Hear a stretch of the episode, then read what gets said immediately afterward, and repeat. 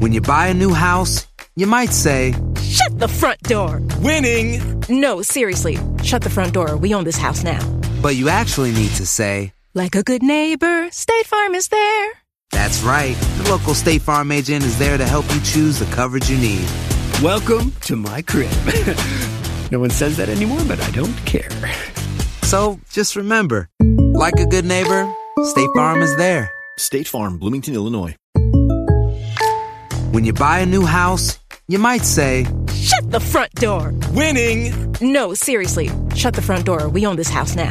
But you actually need to say, "Like a good neighbor, State Farm is there." That's right. The local State Farm agent is there to help you choose the coverage you need. Welcome to my crib. No one says that anymore, but I don't care. So just remember, like a good neighbor, State Farm is there. State Farm, Bloomington, Illinois. Hey everyone, Lainey here, and I am here to present another True Crime Convos, this time covering the case of Justin Rey. I hope that you enjoy this episode, and if you feel like joining me for a special live session, you can join me every Tuesday at six p.m. Central for True Crime Convos on the Spotify Green Room app. Okay, on to the show.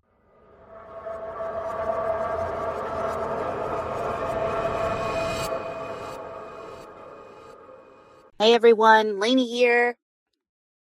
We are back.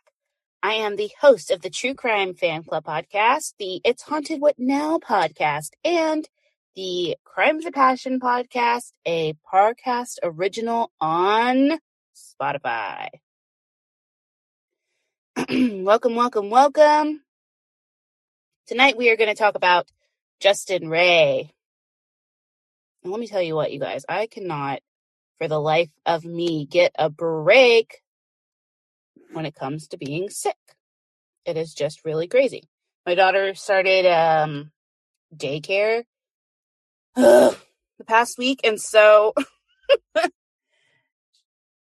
um, yeah, she's brought home illnesses, and we all had COVID, so our immune systems are down, so we're just susceptible to little kid germs. And yeah, so we're all going through it. So I sound like a stuffy lady. And for that, I apologize because nobody wants to hear that. But I didn't want to let you down. I wanted to be on tonight, talk about this case because it is truly a bizarre case. It left me scratching my head when I first heard about it. And I don't think a lot of people have heard about this case before. So I really wanted to um, bring it to Green Room so that we could chat about it and go from there. Thank you guys. My gosh. Let me tell you why. I also have an audiobook I need to record, and I can't do that because I sound like this. Could you imagine? I'm supposed to sound like a teenage girl, and I'm just like, hi, uh, you know. Maybe if I'm going through like puberty, it'll work for the boy, but it will not work for the girl. Um, and I have to do like a high-pitched voice for another girl who reminds me of Sydney. I think that's her name, from Euphoria. And let's just say I have a weird problem with Euphoria because this is supposed to be about, um, what, teenagers in high school. And it feels oddly, I'm not, doesn't feel, it is pornographic. Like they're, um, the show feels extremely pornographic. And so I feel weird watching it knowing this is about high schoolers. Um, because, you know, they're like engaging in a lot of sex or watching a lot of sex. And I'm just like, this feels a little um, inappropriate. I literally got to the first episode and I was like, every ep- no, I think I went to the second one or something, but like every single freaking episode is so intense, you guys. It is just so much. Let's see. Yeah, Madison, same thing. It's like, I like, uh, it just feels weird. You know, if they were college kids, maybe it would feel different. But the fact that they're all in freaking high school, I'm just like, oh, God. It feels weird watching high schoolers, pretend high schoolers have sex. It's not something that I'm um, one hundred percent interested in. But the storylines are great. What they're going through is great. Um, the hardcore drugs and the usage of those is kind of insane. Um, so, I don't know. I mean, I guess our kids, like, just randomly doing drugs like that, like happily doing cocaine, like it's no big deal. Like when I was in high school, we did have people like I had I knew people who did things like that. But it was like they were already down this, like, you know, really bad path. It wasn't like a party drug. It was like, this is the drug I'm doing. Um, you know, I don't know. I had friends that OD'd like when I was in high school and in college. So to it, like, whenever I see them like kind of just doing drugs like that, I'm like, oh my gosh, is that how it is right now in high school? Who knows? And if it is, what the fuck? You know, thank you everybody for wishing me well. Let's see. Madeline said, Madison said, nope. And I work in a um, high school. Yeah. Too old to watch it at this point because I'm just concerned. Exactly. That's what it is. I'm like, oh my God, come on. Um, yeah. I was like, I thought people just were like vaping and taking like vapes to school illegally, you know, like not snorty cocaine or whatever. I don't know. Anyways, we'll have to talk about Euphoria another day. It's just been on my mind a lot. Um, so I wanted to talk about the pod, not podcast. I wanted to talk about the, um, the crime committed by Justin Rey. Now, what's interesting about Justin in particular, in this case in particular, is that there's a lot of, um, footage online of him. Um, and so he, he kind of gives us an insight into, you know, his life, if you will, like on YouTube and everything. Um, so it's just really interesting, um, case in general. So tonight we're talking about Justin Todd Rey. He was born February twenty-fifth, nineteen eighty-two in L A. His mother's name is Rose, and Justin also used the last name King at times, although when we were looking through his ancestry and stuff, there was nobody in his ancestry that was linked with that last name. So we're not really sure why or where he got that name from. It may just be a preference thing. So um, the woman that he was in a relationship with, her name is Jessica. Um, she had a sister named Sarah, and she Sarah said that um, Justin told her he grew up in Compton, and his Facebook pro- profile lists that he's from Compton as well. And a friend of Justin's um, named Pam said that Justin was very kind and handsome, but he also had a big ego and seemed to be very self-involved, very confident. Um, not that there's wrong with anything being confident, but you know that level when it goes a little bit too far.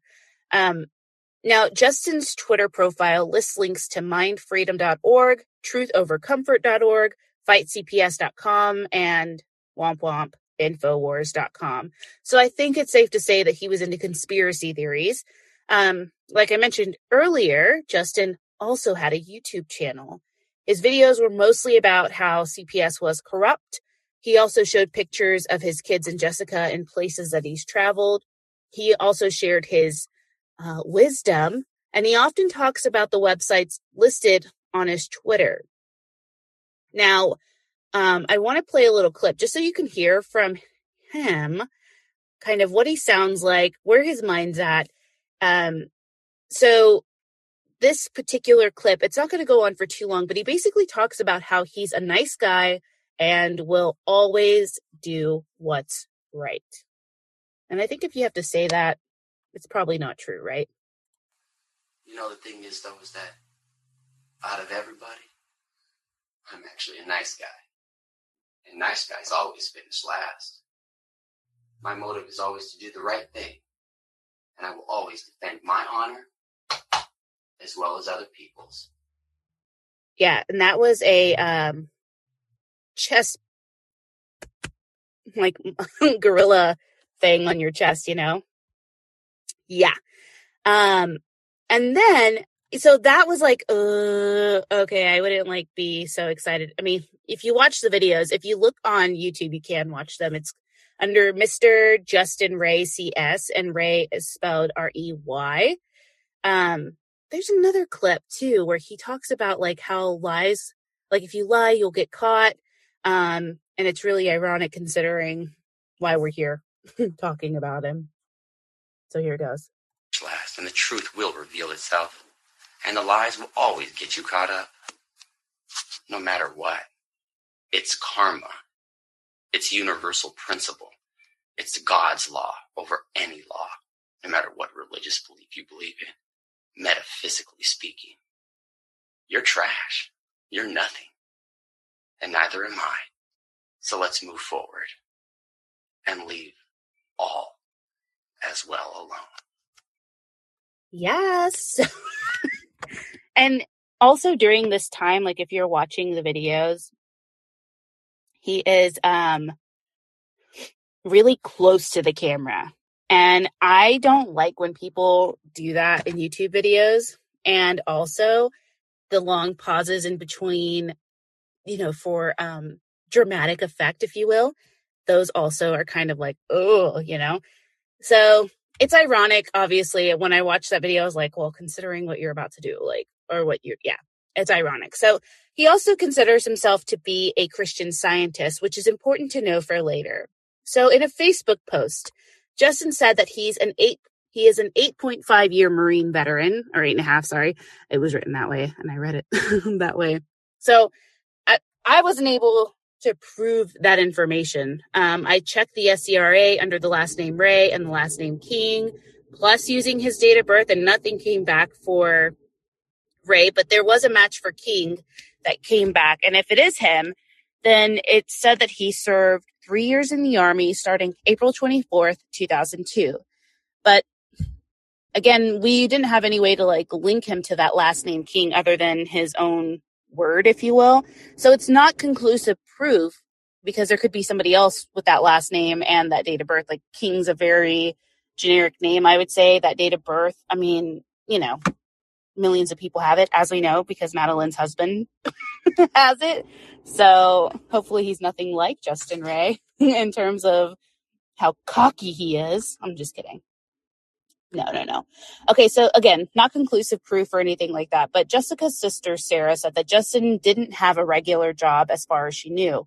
She said that Jessica said that Justin was an escort man and he got paid to be a date or whatever else. Um, now, Justin's friend, Pam, said that she met Justin as he was trying to find work, and he actually gave her a business card that said he had worked in, and this business card said this exactly, sales, escort, music, video, photo, laborer, promoting expert, et cetera. You're a busy man if you have all those, uh, you know, those titles, especially on a small little business card, my friend. Um, so now let's talk about, I've mentioned her a little bit, but let's talk about Jessica Rey. So she was born Jessica Michelle Lynn Monteiro on December sixth, nineteen eighty-four in Tulare County, California. She was the middle child of three girls. Um, she grew up in Tulare and Hanford and Visalia, which are all in California. And if you are a true crime fan, then you know that the Visalia ransacker, who was caught recently, um, not recently, maybe in the last few years, um, that may ring a bell for the Golden State Killer, Joseph James D'Angelo. So she grew up in that area. Um, her parents were divorced, so she lived with her mother for the majority of the time, but she did live with her father Um, on occasion. Now, the household had a lot of verbal and physical abuse, and at fifteen years old, Jessica's family moved to Palm Springs. So Jessica's sister, Sarah, said that Jessica didn't see any negative in the world all her life. She just couldn't see it. She was always happy and friendly, no matter what. She was a great big sister and really more like a mom and a best friend. She was super loving and caring, and she knew what family meant. So she kept family very close to her.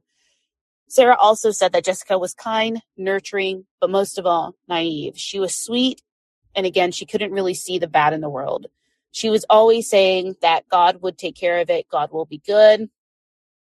And again, Justin's friend Pam described Jessica as sweet, gentle-spirited, um, a person who smiled a lot. And Jessica's friend, who remained anonymous, said that Jessica had a heart of gold and was a beautiful person, and that Jessica was artistic. Um, so... You can see the differences between how people describe Justin versus how people describe um, Jessica. And so it kind of, now that you understand kind of how her naivete may come into play with this, um, we can kind of understand their relationship just a little bit more, knowing that Jessica's going to see the good side in somebody versus the negative, right? So she's always going to try and flip it so that she can see the best in that person. Now, according to Jessica's sister, Sarah, Jessica and Justin met right after high school in California. Um, she ended up, Jessica graduated um, high school in Palm Springs, and she went to college to be a fashion designer, but she ended up dropping out after she met Justin. So Sarah said that the first two years of the relationship was good, but then after that, things changed quickly. Justin and Jessica were married in two thousand four in Palm Springs. Now, hold on to your pants, because Jessica and Justin had six children in total. Now, according to Jessica's sister, Sarah, two of the children were taken away by the state of California and two were taken away by the state of Arizona. The children were taken away because Justin was violent and threatened to kill Jessica at least once. The couple had a two-year-old daughter who was with them when Jessica gave birth to their sixth child, a girl, right before she died. So the Four children, sorry, the four children who were taken away are named, um, and we're naming them just because they were part of the affidavit and everything, um, and significant time has passed. So Jonathan Junior, Juliet, Jasmine, and Joy. Now, the two-year-old they had custody of is named Joanna.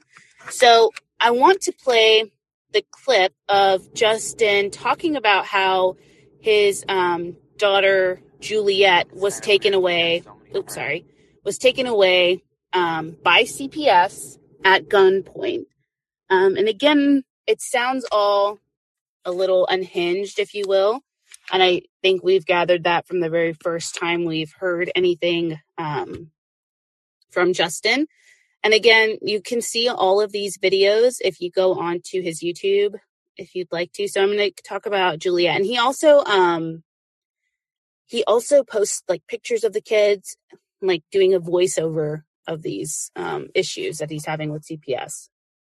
Yo, California, to Jonathan and Juliet. After three weeks, we finally got a chance to see them after they, they legally kidnapped our children by gunpoint for no legal reasoning, no legal documentations.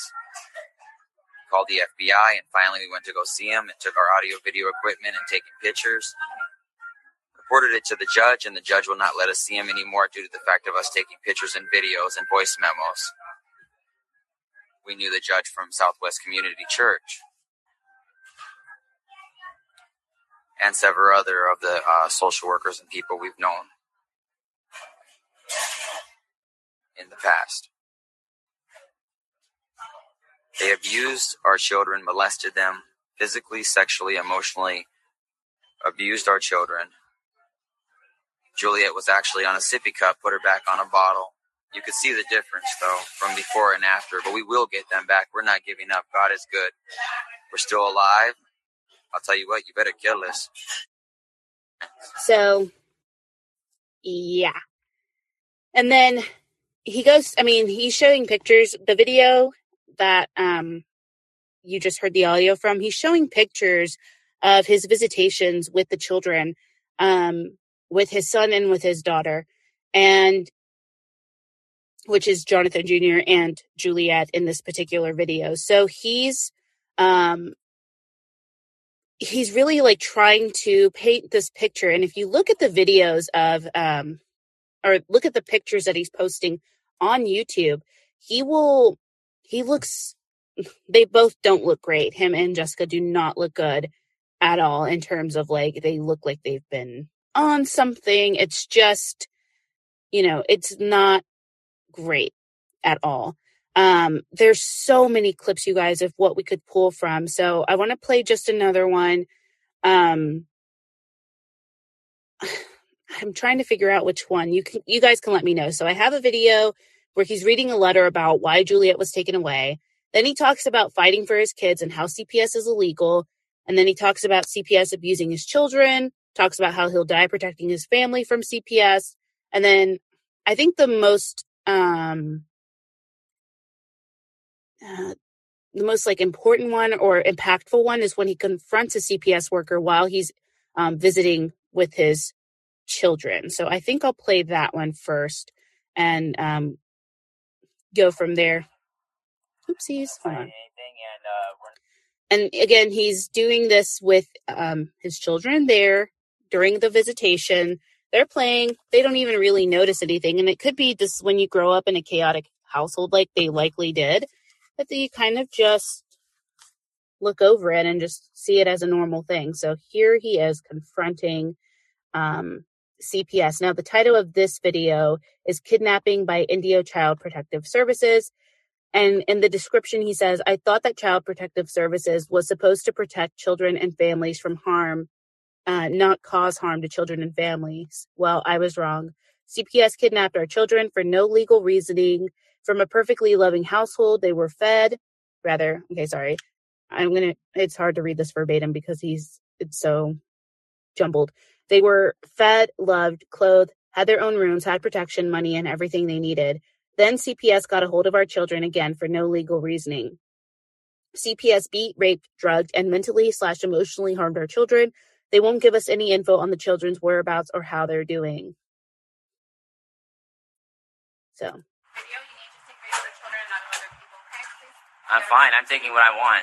These are my kids. You guys have taken false allegations illegally. I'm not playing your guys' game. I, I don't care what you're saying because you don't care what I'm saying. You're not seeing the evidence. And the kids are... Oh, yeah. Actually, you all do. You have my kids. You're all involved. And you're all going to go down for it.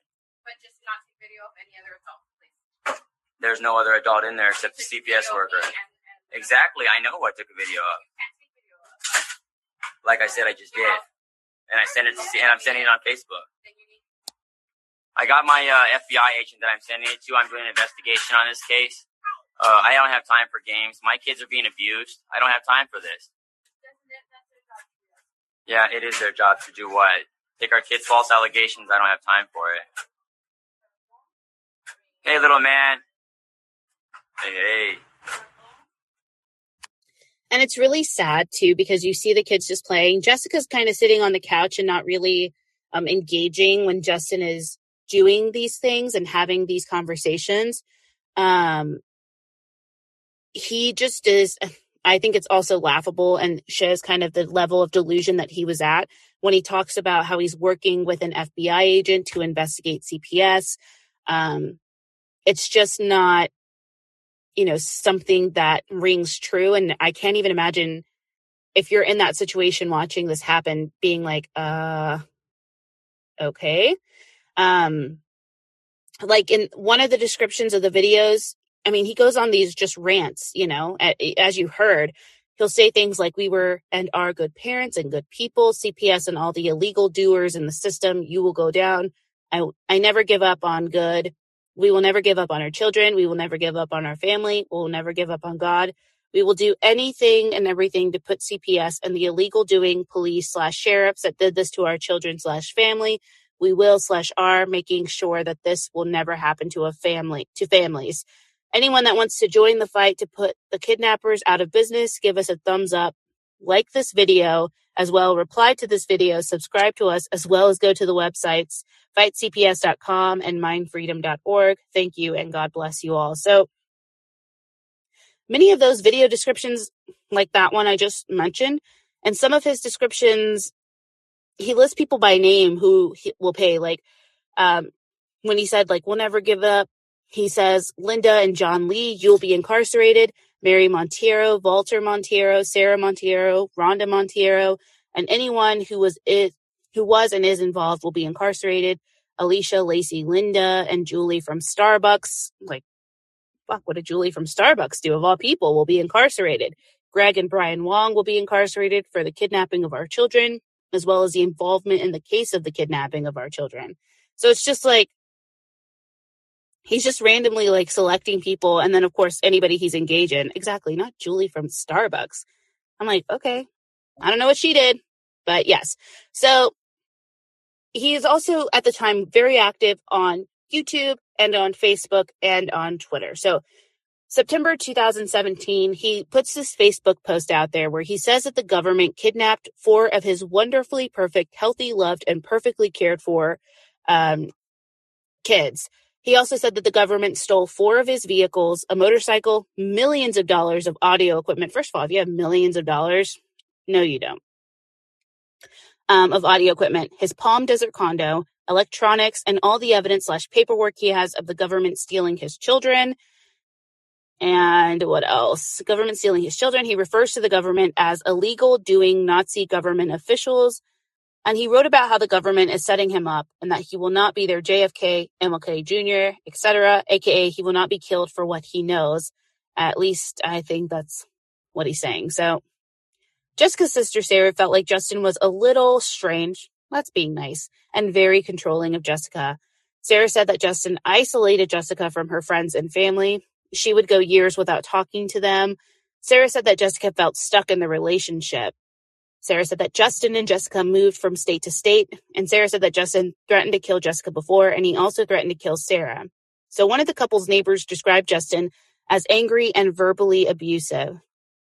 Sarah said that she hadn't seen Jessica in over two years, but she had talked to her on the phone in April of two thousand seventeen. So Jessica told Sarah that Justin had kicked her out on the street with her two-year-old daughter after he found another woman. So while on the phone, Jessica said she was hiding from Justin, but obviously she got back together with him sometime after that. Um, I want you guys to also hear from her family too, so that you can understand kind of where they're coming from. Let's see. Madeline, she wrote his name wrong. I wonder if, yeah, no, her family, um, Jessica's family was the people, or the people in Jessica's family were the ones who did contact C P S. There were obviously Um, other individuals who did see what was going on um, with the kids. They, I mean, again, if you look at Justin and you look at Jessica, they do not look healthy in the least bit. Very skinny themselves. Um, I can't imagine they had a lot. I mean, they didn't have a lot of money or anything like that. So he was right in, you know, targeting them per se about, um, you know, the C P S allegations and things like that. But we don't know specifics behind why they were taken away, because the two people who have that specific information can't tell us. Um, and Justin's too deluded or delusional, sorry, to be able to clearly state that. So it was more likely that the children were in a safe and healthy environment and that they weren't properly being cared for. And so we'll go into that in a little bit. But here's um, their family, Jessica's family, talking about the relationship. From state to state, and he was extremely controlling. And then the minute he got in her life, I went to their wedding, and after that, I never seen her again. Her her mindset and her soul were innocent, and she was just really taking advantage of that. They feel Justin should be held accountable for Jessica's death. I can't even process it, but, and we we don't even get to see her. Just to even mourn her, just to see her and say goodbye. Like nothing. He took that away from us. Yeah. And again, what he does is extremely unhinged, if you will. So let's get into it. So we don't know how or when, really, that they made their way to Kansas City. Um, Witnesses who were in contact with him before Jessica's death said that the Rays were homeless and that Jessica was pregnant. Every witness said that Justin was controlling and Jessica was often fearful of him. So a Central Church of the Nazarene in Lenexa, a pastor called the police in September of two thousand seventeen about Justin's erratic behavior and mental state. Um, the family had been going to that church for assistance, and later the police, the pastor called the police again after Justin sent him threatening text messages. Um, one witness met Jessica in a Lenexa fast food restaurant bathroom in early two thousand seventeen, and the witness said that Jessica was crying over Justin, so she talked to her, and they ended up keeping in touch after the meeting. So after finding out how Justin treated Jessica, the witness told Jessica she should go to a women's shelter, but Jessica told her, "I think it's not safe. If I do it, he's going to come after me. He's going to hurt me." So in September two thousand seventeen, thirty-five-year-old Justin, thirty-two-year-old Jessica, and their two-year-old daughter checked into a hotel. The hotel was called the Woodspring Hotel, and it's located near the um, Kansas City Chiefs and the Kansas City Royal Stadium in Kansas City, Missouri. So from the hotel to the Kansas border is around about eight miles west. So October twentieth, twenty seventeen, Justin and Jessica were in the hotel room when Jessica gave birth to another baby girl. After giving birth, Jessica dies. Now, two days after Jessica passed away, Justin spent eight hours dismembering her body. Because not all the body parts fit in the cooler that he brought with him, he boiled some of the body parts on the stove and flushed other body parts down the toilet. So again, an extreme reaction to what's going on, right? Um, and Daniel, it's not that the shelters weren't reliable. It's just that, as we know, with any type of intimate partner violence, um, any type of, you know, domestic violence issue, women are often afraid to leave. And she's seen him, you know, target people who have allegedly done him wrong. So obviously he would see her as turning against him because of her leaving him and going to a shelter, et cetera. So I don't necessarily think that the, you know, that she felt safe thinking that the um, shelter would protect her, or that they could, you know, and maybe she didn't want to put other people in danger because she knew kind of what he would be capable of. So again, he doesn't call the police because he doesn't trust them, right? So he's not going to call the police so that he can report that his wife died. And it's an unattended or an attended death, but it's suspicious, obviously, because she gave birth and then died. So it would require an autopsy of sorts. So you don't know if this was, you know, it would, he wouldn't have trusted her. Like what we know of him now, he wouldn't have trusted an autopsy in case he did murder her or anything like that. So his thought process is to dismember her and um, just get rid of her body. So October twenty-third, twenty seventeen, he checks out of the hotel by calling the front desk and using a woman's voice. And then he's seen on surveillance video walking with his daughter while pushing a stroller and pulling a red cooler with a black bag on top of it. Um, I know that he went to a storage unit at some point, but I'm not sure if it was right after he checked out. Um, they had a storage unit that they would either stay in sometimes, et cetera, which is why, you know, again, they didn't have a stable home environment or a stable home. So their kids, uh, you know, were obviously taken at some point because of that. And they were kind of grifters. They moved around a lot to avoid C P S. Um, on October twenty-fourth, twenty seventeen, police received a call from a manager of a storage unit saying people were sleeping inside of the storage unit. The storage unit was located in the ninety-two hundred block of Marshall Drive, and it was a in a U-Haul storage unit. So the storage unit manager tells police that an alarm had gone off overnight because people were sleeping in the unit, which is against the rules. It was around forty-five degrees that night, and the manager ended up speaking with Justin the next morning, and Justin said that his wife had died. He told the manager he was at the storage unit getting his um, wife's belongings as she had just passed. But the manager ends up calling the police, and the police start trying to find Justin and his children. Obviously, they're concerned with the temperatures being low, the fact that he said his wife died, they have children. So on October twenty-fourth, twenty seventeen, Justin contacted Bruce, an executive director of the Principal Foundation, which is a nonprofit which provides assistance for Christian Scientists. The Rey family had been receiving assistance from the nonprofit for years. So Justin told Bruce that Jessica died and he needed financial help. So Bruce responded by helping Justin run errands that day. While they were at lunch, Bruce got a call from the police asking if he knew where Justin was. When Bruce told Justin that the police wanted to talk to him, Justin just leaves. So October twenty-fourth, twenty seventeen, Justin and his kids met a man and a wife, and they've remained anonymous, understandably, at a restaurant called The Well in Kansas City, Missouri. So while they're there, Justin told the couple that his wife died during childbirth and that he wanted to take his daughters home to Arizona. Justin said he was waiting for his military money to come in and he needed a ride to the train station. So the couple felt sorry for the two young kids, so they agreed to take him to the train station, um, and they were able to put the kids in their grandchildren's car seats. So the man said that the two-year-old looked like a cancer patient due to her hair. Justin asked the man to stop at a Lenexa storage unit before taking him to the train station because he said he'd been staying in the unit since he'd been evicted from his apartment for not paying rent.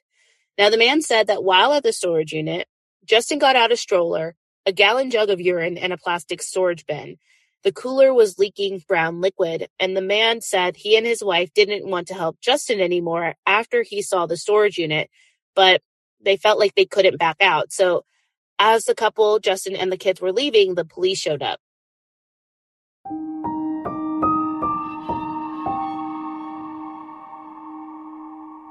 I want a vacation that can make the fun happen. For me, the best parts of a vacation are the ones that surprise you, and I call those the fun expected moments. And I get those from FunJet Vacations. FunJet Vacations offers vacation packages to your favorite destinations such as Mexico, the Caribbean, Florida, Hawaii, and more. For over forty-five years, they've delivered friendly, reliable service so you can focus on the fun. Right now, you can use promo code F J fifty to save fifty dollars on your next FunJet vacation.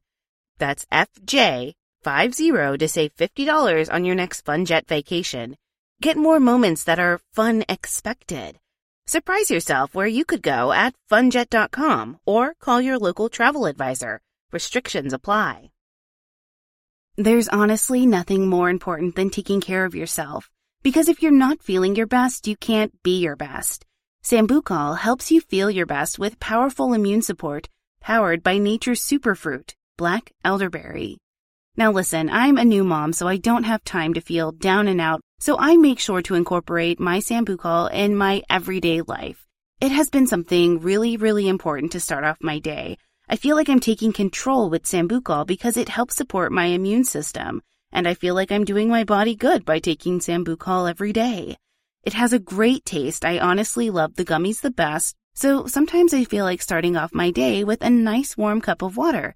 And I'll actually use the Sambucol drink powder in there. And it tastes so good. It's really, really refreshing and makes me feel like it's an easy thing to incorporate into my wellness routine. Best of all, Sambucol is a trusted brand. It's the original black elderberry and was developed by a virologist, so I know I'm getting a great quality product. And you can too. Get fifteen percent off your next order of nine ninety-nine or more at sambucol u s a dot com. Use T C F C for fifteen percent off. That's sambucol u s a dot com. Use T C F C for fifteen percent off. S A M B U C O L U S A dot com. Use code T C F C for fifteen percent off. Voy a ponerme la vacuna Prevnar veinte porque estoy en riesgo de contraer la neumonía neumocócica, la cual pudiera llevarme al hospital. Así que preguntaré sobre Prevnar veinte. sesenta y cinco años o más, puedes estar en mayor riesgo de contraer la neumonía neumocócica. Pregunta a tu médico o farmacéutico acerca de vacunarte con Prevnar veinte. Vacuna conjugada antineumocócica veinte valente, una vacuna de Pfizer que puede ayudar a proteger contra la neumonía neumocócica con una sola dosis. Prevnar veinte está aprobada para adultos para ayudar a prevenir infecciones contra veinte cepas de la bacteria que causa la neumonía neumocócica. La aprobación continua puede depender de un estudio de apoyo. No uses Prevnar veinte si has tenido una reacción alérgica grave a la vacuna o a sus componentes. Adultos con sistemas inmunitarios debilitados pueden tener una respuesta reducida a la vacuna. El efecto secundario más reportado fue dolor en el área de la inyección. Para más efectos secundarios comunes e información completa de prescripción, llama al uno ocho cinco cinco, dos uno tres, dos uno tres ocho o visita prevnar veinte en español punto com. Pregunta a tu médico o farmacéutico sobre Prevnar veinte.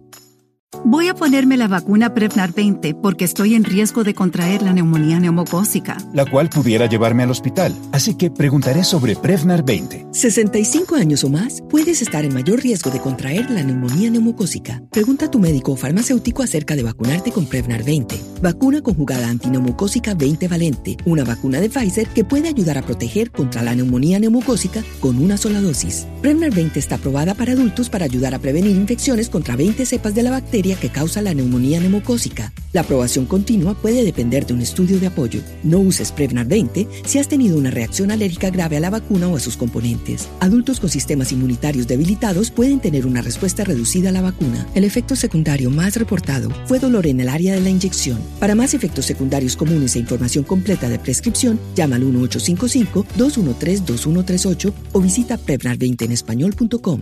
Pregunta a tu médico o farmacéutico sobre Prevnar veinte.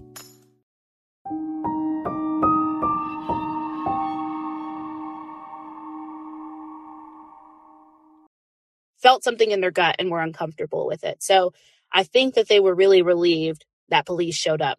So the police find Justin, his two-year-old daughter, and um, the days-old baby at the U-Haul storage unit.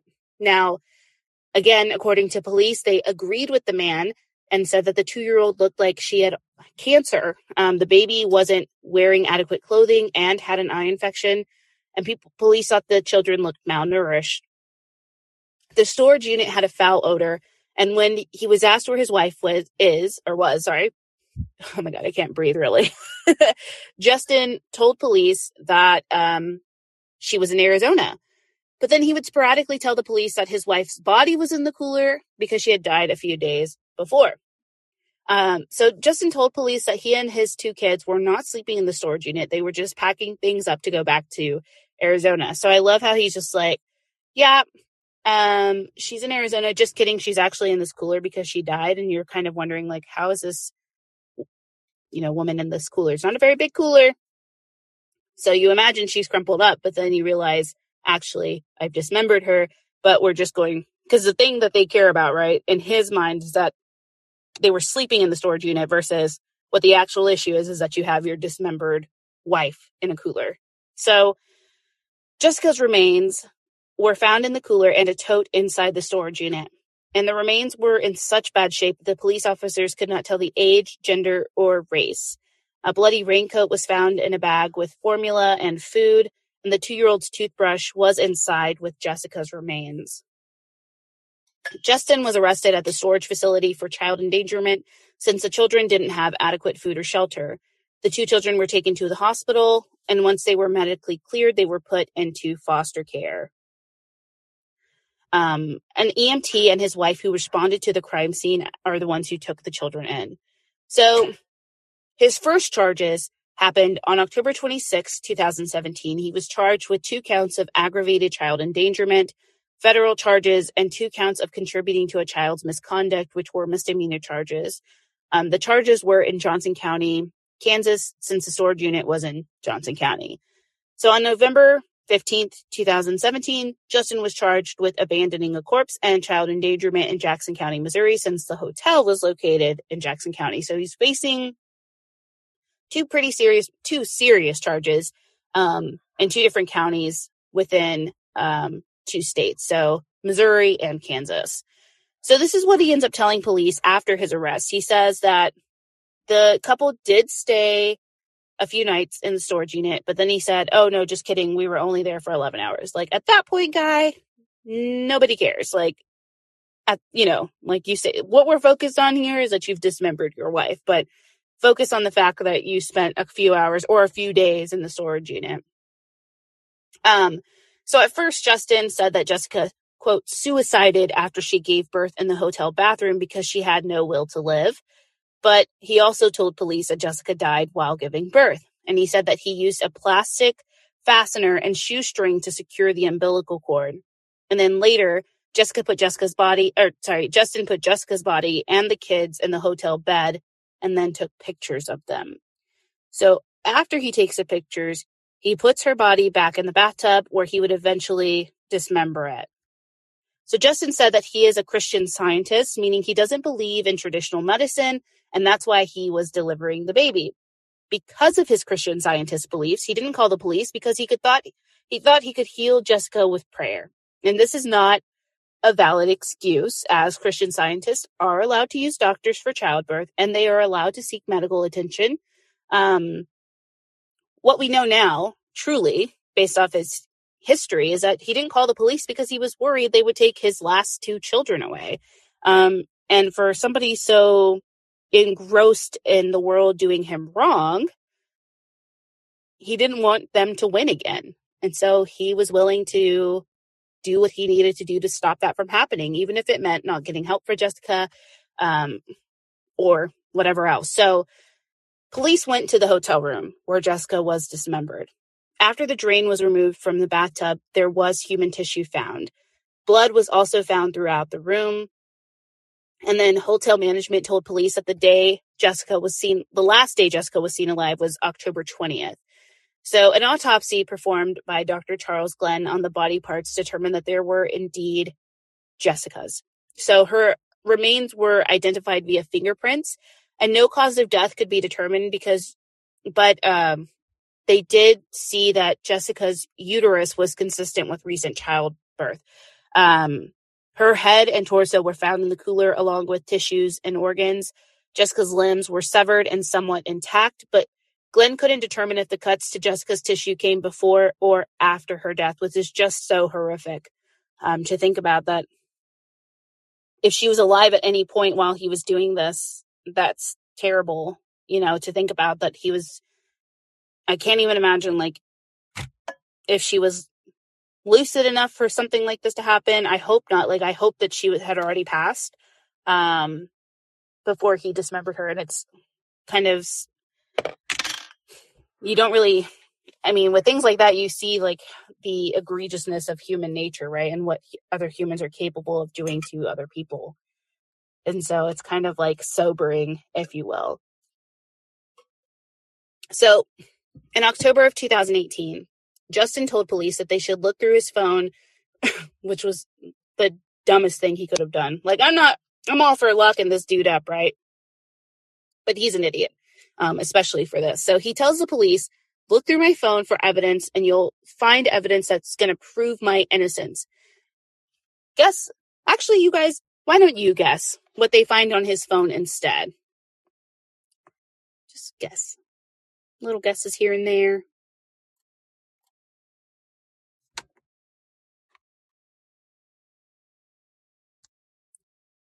Oh. Yeah, think of this. It's completely unrelated to his um, wife's murder.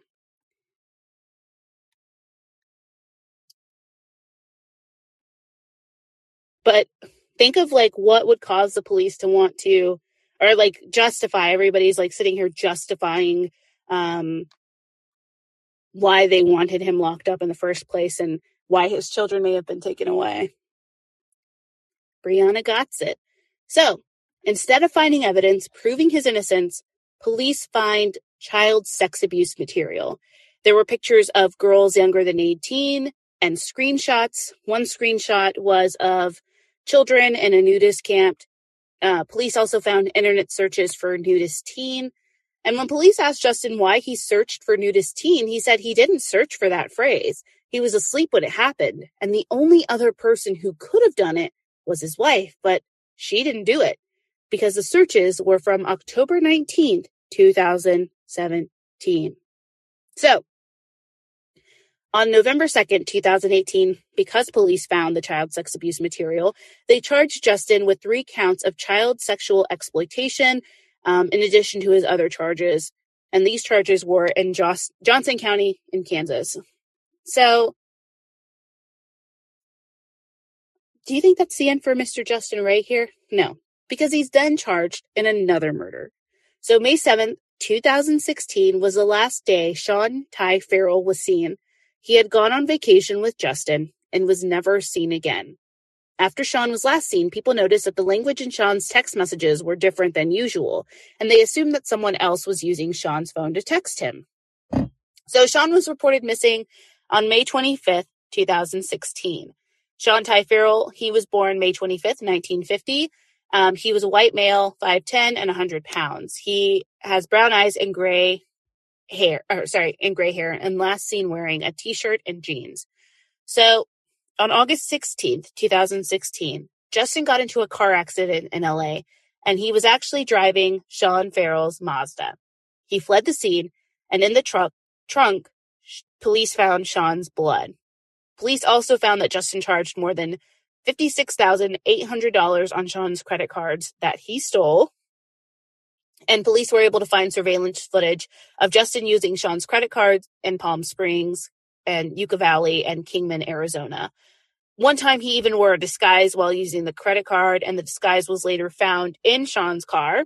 And some of Sean's property was found in the storage unit Justin owned in Kingman, Arizona.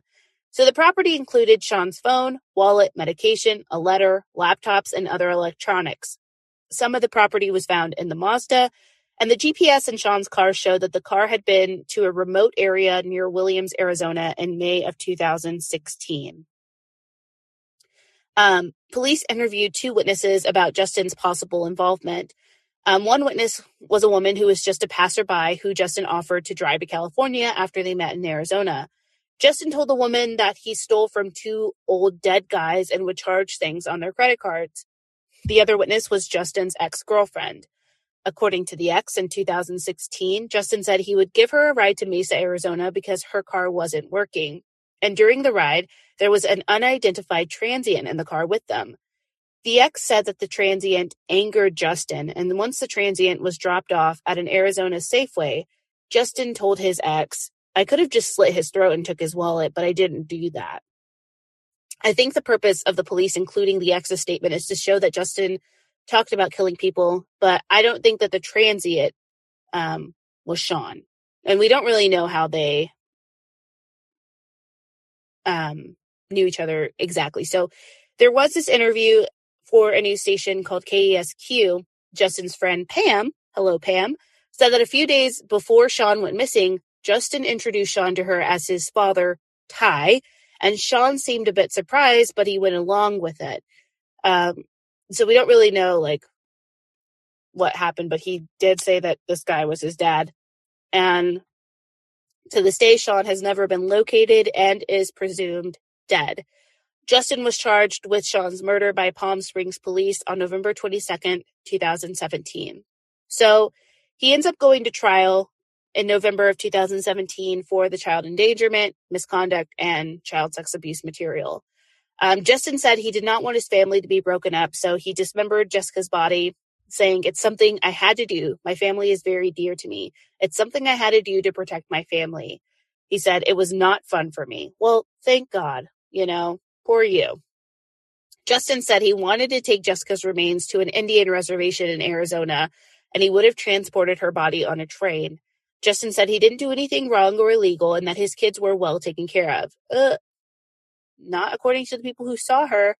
Your personal perceptions and personal beliefs may be different than mine, but that doesn't make me a killer or a criminal or a bad father. Justin was removed after he said in an outburst that the state was kidnapping his children.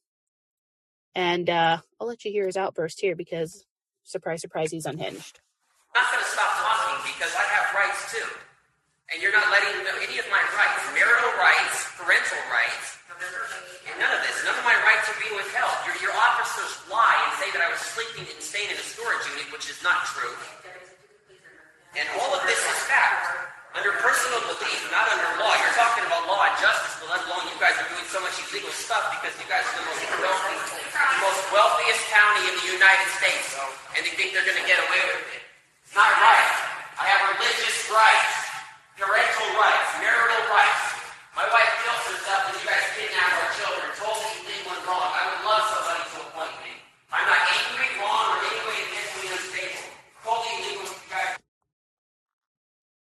you guys. I love the last part. I'm not angry, wrong, or mentally unstable, as I express all of my anger and mental instability.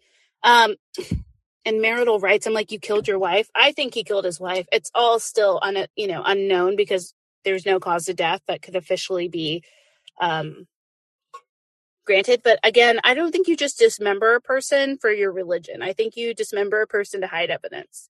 Um, that's just my opinion. I'm just one person. So on December fourteenth, two thousand seven, he was found incompetent to stand trial. And a few months later, he went to Lawrence State Hospital to receive treatment for ninety days. And then after he had received the mental health evaluation, he was then found competent. Surprise, surprise, Justin filed many motions throughout his court proceedings. He filed motions including that he had ineffective counsel, that he wanted to represent himself, that he needed a retrial, that he needed a change of venue, and that the case should be dismissed. He did this over and over again. Um, his trial officially began January twenty-eighth, two thousand nineteen. So the prosecution's case was that Justin was putting his children in danger by dismembering his wife's body in front of them, not providing food, and having them sleep in storage units. Their main tactic was to provide a timeline of all the events to show what Justin did to his children and why it was considered child endangerment. They told the jury that Justin claimed Jessica died by suicide after giving birth, and after Jessica's death, Justin dismembered her body for eight hours. He took breaks to check on the children, and then he took the remains and the children to the Lenexa storage unit. To help their timeline, the prosecution admitted Justin's diary entries, which, again, this is part of our don't write anything down, how to get away with murder kind of situation. Um, they submitted his diary entries from October twentieth, two thousand seventeen into evidence. Justin wrote that at three twenty-five p m he delivered the baby. At four fifty-six p m, Jessica and the baby were, quote, doing well. At um, four fifty-six again, the placenta ha- was not yet out. And then at six forty, snipped cord. eight forty-five, mom passed. The prosecution also admitted text messages from the day of Jessica's death into evidence. The text messages were between Justin and his coworker saying Jessica had the baby and everything was fine. Now, Justin's defense attorney was Scott Toth. The defense argued that Justin was a questionable parent and mentally ill, but that didn't make him a criminal, and his two children were never in danger. The defense argued that the prosecution could not prove that the child pornography searches were done by Justin. And while Justin testified, his attorney only questioned him about the child pornography. So that meant that the prosecution could only ask him about the child pornography and not what happened to his wife or anything about his children. On the stand, Justin repeated his story about how he had nothing to do with the child pornography on his phone. He suggested that the police actually had something to do with it. Justin said he has he was a Christian Scientist and that he didn't have sexual desires, so he wouldn't look at any type of porn. That's also why you have six kids, I guess, because there's no sexual desires whatsoever. But whatever. So the jury deliberates for eight hours. And then around twelve thirty a m on January thirty-first, twenty nineteen, Justin was found guilty of two child endangerment misdemeanor charges instead of the felony aggravated endangerment of a child, two contributing to a child's misconduct misdemeanor charges, and three sexual exploitation of a child for possession of um, child sex abuse material felony charges. Now, before he was sentenced, Justin went to court to ask for a new attorney.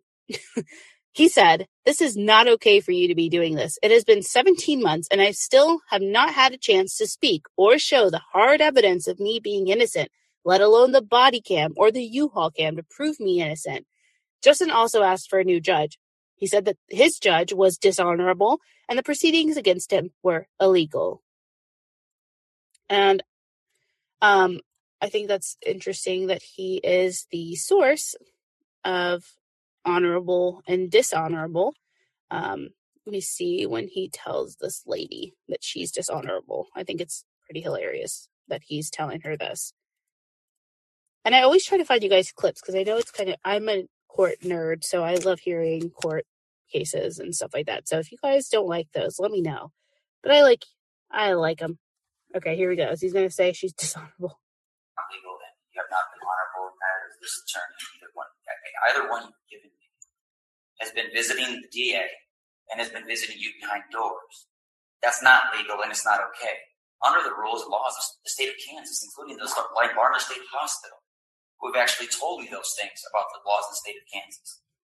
It's not okay for you guys to be doing this. It's been seventeen months and I still have not had a chance to speak or, or show the hard evidence of me being innocent, let alone the body cam, the Axon cam, the, the U-Haul cams prove me innocent, including witnesses that are not out of state only. I have a letter here that I've written, a copy, a carbon copy, proving, proving what I've asked this individual, Scott Toth, to do, this attorney, and he did not. Do you understand the process by which um, you need to go through to um, ask to try for? You guys, when I tell you that his defense attorney is sitting there like, "You're a fucking idiot, dude. Like, you're just digging yourself a grave." And he can't, like, say, like, "Oh, sit down, shut up." Um, because then again, when it goes to appeals, that can be used um, to bolster ineffective assistance of counsel. So also, again, if you have all, this is what I don't like about conspiracy theorists, right? Like truthers and things like that, is that they go on and on about all this hard evidence and show me this. I'm like, okay, show it to me then. Let me see it. But of course, then they'll never show you because they don't actually have it. Um, just like he doesn't. He didn't have any, unlike body cams. You don't think that if somebody thought you were innocent at any point or thought you were being railroaded by the system, that a FOIA request wouldn't have been done. Any true crime podcaster out there would have done a FOIA request. Trust me. Um, I don't care enough to waste time on him to do that because I know that there is no body cam footage. Um, no U-Haul storage footage. Again, he could have contacted somebody from one of his truther groups or whoever was assisting him from his Christian Scientist group and been like, "Hey, listen, there's this information that's in the storage unit. you know, or camera footage that's here. But it's all a delusion. It's not true. So, sorry, that's my rant. June twenty-eighth, twenty nineteen, Justin is sentenced to one hundred four months in prison. Send me a gif if you want to hear his outburst when he yells at the judge. So he, when he's sentenced, he yells out at the judge and he's like, "You all believe you're going to get away with it?" And the judge told him that if he interrupted her proceedings again, he'd be removed from the courtroom. And he goes, "Okay, well then just shoot me." So then he was removed. And then as he's taken from the courtroom, he says, "Hey, they don't give a, a leap about me or my children, all because I dismembered a body?" Are you kidding? Justin was also sentenced to register as a lifetime sex offender. You guys, hold on. From a man ordered to serve almost nine years in prison. Back in twenty seventeen, Justin Rey was found in a Lenexa storage unit with his wife's dismembered body and the couple's two children. He told police he dismembered his wife's body because she died in childbirth, and he wanted to get rid of her body so he wouldn't lose custody of the children. After two delays, Justin Rey was finally sentenced today for child endangerment, and he did not take it quietly. forty-one Action News anchor Cynthia Newsom is in the newsroom right now. And Cynthia, what? Okay, Cynthia, thank you so much. I looked at the judge. And Sorry, I thought I had it ready. Judge. I never lived in a storage unit. I never named my children. Then shoot me. I have not done anything wrong. This is not right for you to not let me talk for twenty months. For twenty months. Rey kept talking, and as promised, the judge had him removed from the court and taken back to jail where he was on video conference while the judge ordered him to serve almost nine years in prison. And this will not be the last time Rey is in court. He's still facing a charge in Jackson County of abandoning a corpse. Yeah. So I thought it was funny. Just shoot me then. All because he dismembered a body. Like, come on. Have some sense about you. What a dumb thing to say. So on August fifteenth, Justin, of course, files a motion with the United States District Court for the District of Kansas, and he was seeking relief because thirteen businesses, people, courts, et cetera had violated his rights. He also motioned to appoint counsel in these motions against the thirteen businesses, people, et cetera. Here are the businesses and people he named as defendants: Johnson County Adult Detention Center, Officer Hotstetler, the Lenexa Police Department in its entirety, a previous law firm he used called Billum and Henderson in its entirety, Palm Springs Police Detective Mario Casal, Palm Springs Police Sergeant Journey, I don't know his name, Sergeant Journey, U-Haul in Lenexa in its entirety, Our Cremation in its entirety, the Johnson County Adult Detention Center in its entirety, Johnson County Courts, Johnson County Adult Detention Center Officer Ellis, Judge Kathleen Sloan from Johnson County District Court, Johnson County Sheriff's Department civilian employee Graham, and Johnson County Adult Detention Center Lieutenant Burns. Justin said that the U-Haul made a false claim or call to the Lenexa Police Department, which resulted in slander and damage to his good name. I don't think that that was the precipice for the damage to his good name, but okay. Justin said that Our Cremation violated his rights by releasing his wife's ashes to her mother, despite his instructions to the contrary. Justin said that Billum and Henderson were in some deep illegal doings with the Johnson County, Kansas, uh, and other authorities around the state and some of Missouri. The allegations against these defendants were obviously dismissed because you could not sue them as they are not people. Um, everybody else... lawsuit issues were dismissed um, because guess what? He did not provide evidence that those businesses were working with state officials against him. Private entities cannot be prosecuted at a state level unless it's proven that state officials worked with them or their conduct is chargeable to the state. So he also goes on to say, he mentioned one of the uh, civilian employees, Graham, denied his right to notarize. Again, dismissed. So basically everything was dismissed. And um, he had no constitutional rights whatsoever because, you know, when you are found guilty of these things, it's kind of like, yeah, that's not what we're here to talk about. You, he has, he basically is trying to um, wow, what's the word, you guys, I'm trying to think of, like, distract from the fact that he did this by saying, oh, look what they did. You know, in H R, I do employee relations, so I know people like that. But yeah, so he ends up going to the press. Of course, he wrote many letters detailing how he was innocent and how everyone was denying him his constitutional rights, blah, blah, blah. Um, they're just really dumb letters. I'm not going to lie to you.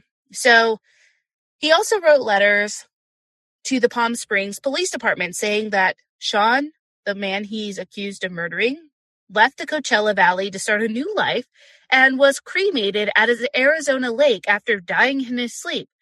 But in another letter, Justin said that Sean died in Nevada. I think his problem is that he's putting himself in the room with people when they die. He could have just been like, I don't know where he's at. But instead, no. Um, yeah, so he goes on to talk to a news anchor. And in the interview, he tells her that there was proof in the storage unit that would exonerate him. He said there was fourteen years of possessions, including heirlooms, baby clothes, his wife's clothing, car seats, pictures, a laptop, and a Christmas tin with four cell phones. All of those possessions would prove that he was a great father, a great husband, and an honorable religious man, all of which makes no difference when you've dismembered a body. He said that um, when he asked about the child pornography or asked about the child porn found on his phone, Justin said he didn't know anything about it. And he said that he and Jessica shared the phone and the pictures were taken um, when he was asleep and that the police set him up. So Justin said that the jury trial was a hoax, a setup, and that he was framed. He believed that his attorney was incompetent and the jury was rigged. And he said he didn't want, you know, like they said earlier, they didn't want to have, um, he didn't want to have his kids taken away again. And that's why he didn't, um, the, why he didn't call the police. So the A P ends up asking him, okay, so then, like, understandable. You don't want to, um, call the police. Get it. Uh, why did you dismember her body? And he goes, well, what else was I supposed to do? I wasn't going to leave mama behind.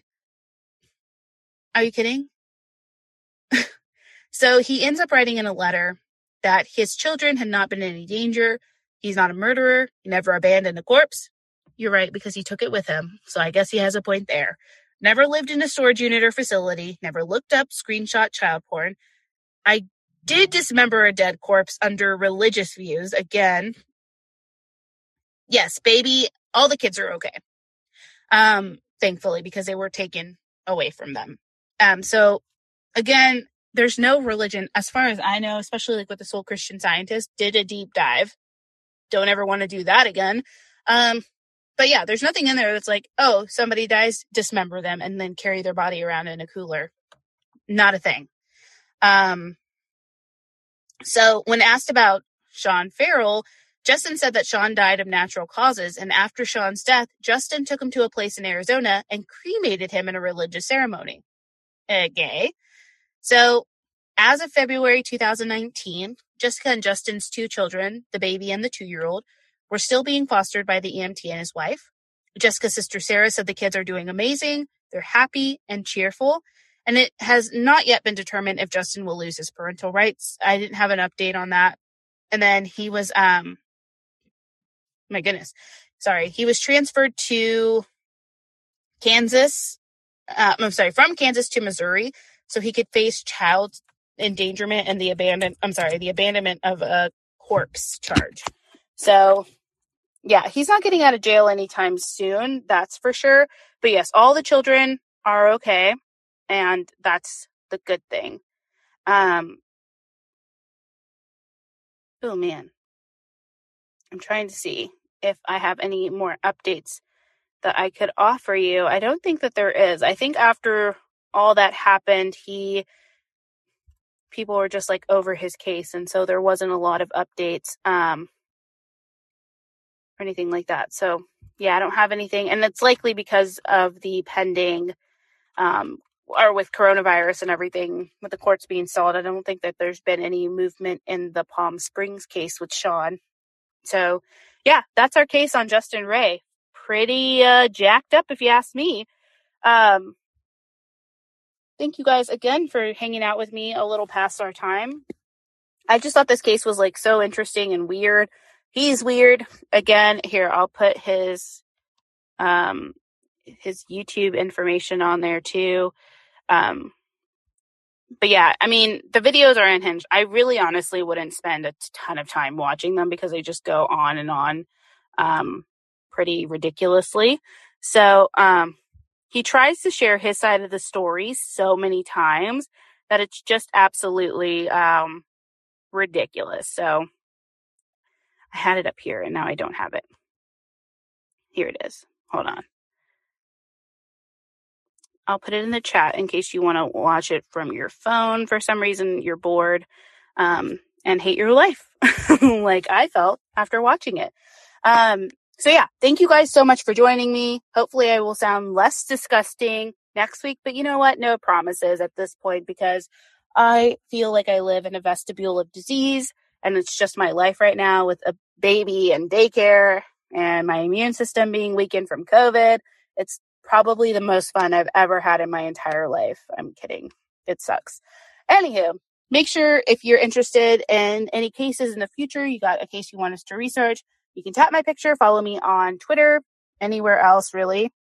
Um, and we can cover whatever case you find interesting. Happy to go deep dives. Um, we have a great team behind everything that we do. So just remember, you can find me, True Crime Fan Club podcast, the Haunted, It's Haunted What Now podcast, and Crimes of Passion, which is a Parcast original on Spotify. I think you guys are amazing and awesome. Thank you for joining me every week. I'll see you next Tuesday um, for True Crime Convos, and I hope that you guys have a great rest of the evening. Stay tuned for all the fun content we have today, and I will talk to you next week. Feel free to chat with me on Twitter because I will be sick and lonely without you. Okay, bye, friends. Okay, fan club members. As I conclude this episode, my one question to you is, how will you sleep tonight? Thank you for listening. If you enjoyed this episode, please leave a positive review and rating on Apple Podcast or your podcast player of choice. It really does help. You can find us on most social media channels, Twitter at T C F C Pod, Facebook.com slash TCFC Podcast, Instagram at True Crime Fan Club Pod, but let's not forget I'm still locked out. And of course, our website is True Crime Fan Club dot com. If you have an episode request, send us an email, T C F C pod at gmail dot com.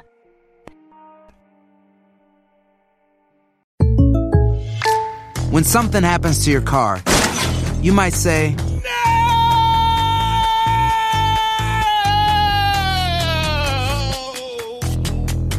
My car!" But what you really need to say is something that can actually help. Like a good neighbor, State Farm is there. Just like that, State Farm is there to help you file your claim right on the State Farm mobile app. So, just remember, like a good neighbor, State Farm is there. State Farm, Bloomington, Illinois. With Lucky Land Slots, you can get lucky just about anywhere. Dearly beloved, we are gathered here today to... Has anyone seen the bride and groom? Sorry, sorry, we're here. We were getting lucky in the limo and we lost track of time. No, Lucky Land Casino, with cash prizes that add up quicker than a guest registry. In that case, I pronounce you lucky. Play for free at Lucky Land Slots dot com. Daily bonuses are waiting. No purchase necessary. Void where prohibited by law. eighteen plus. Terms and conditions apply. See website for details.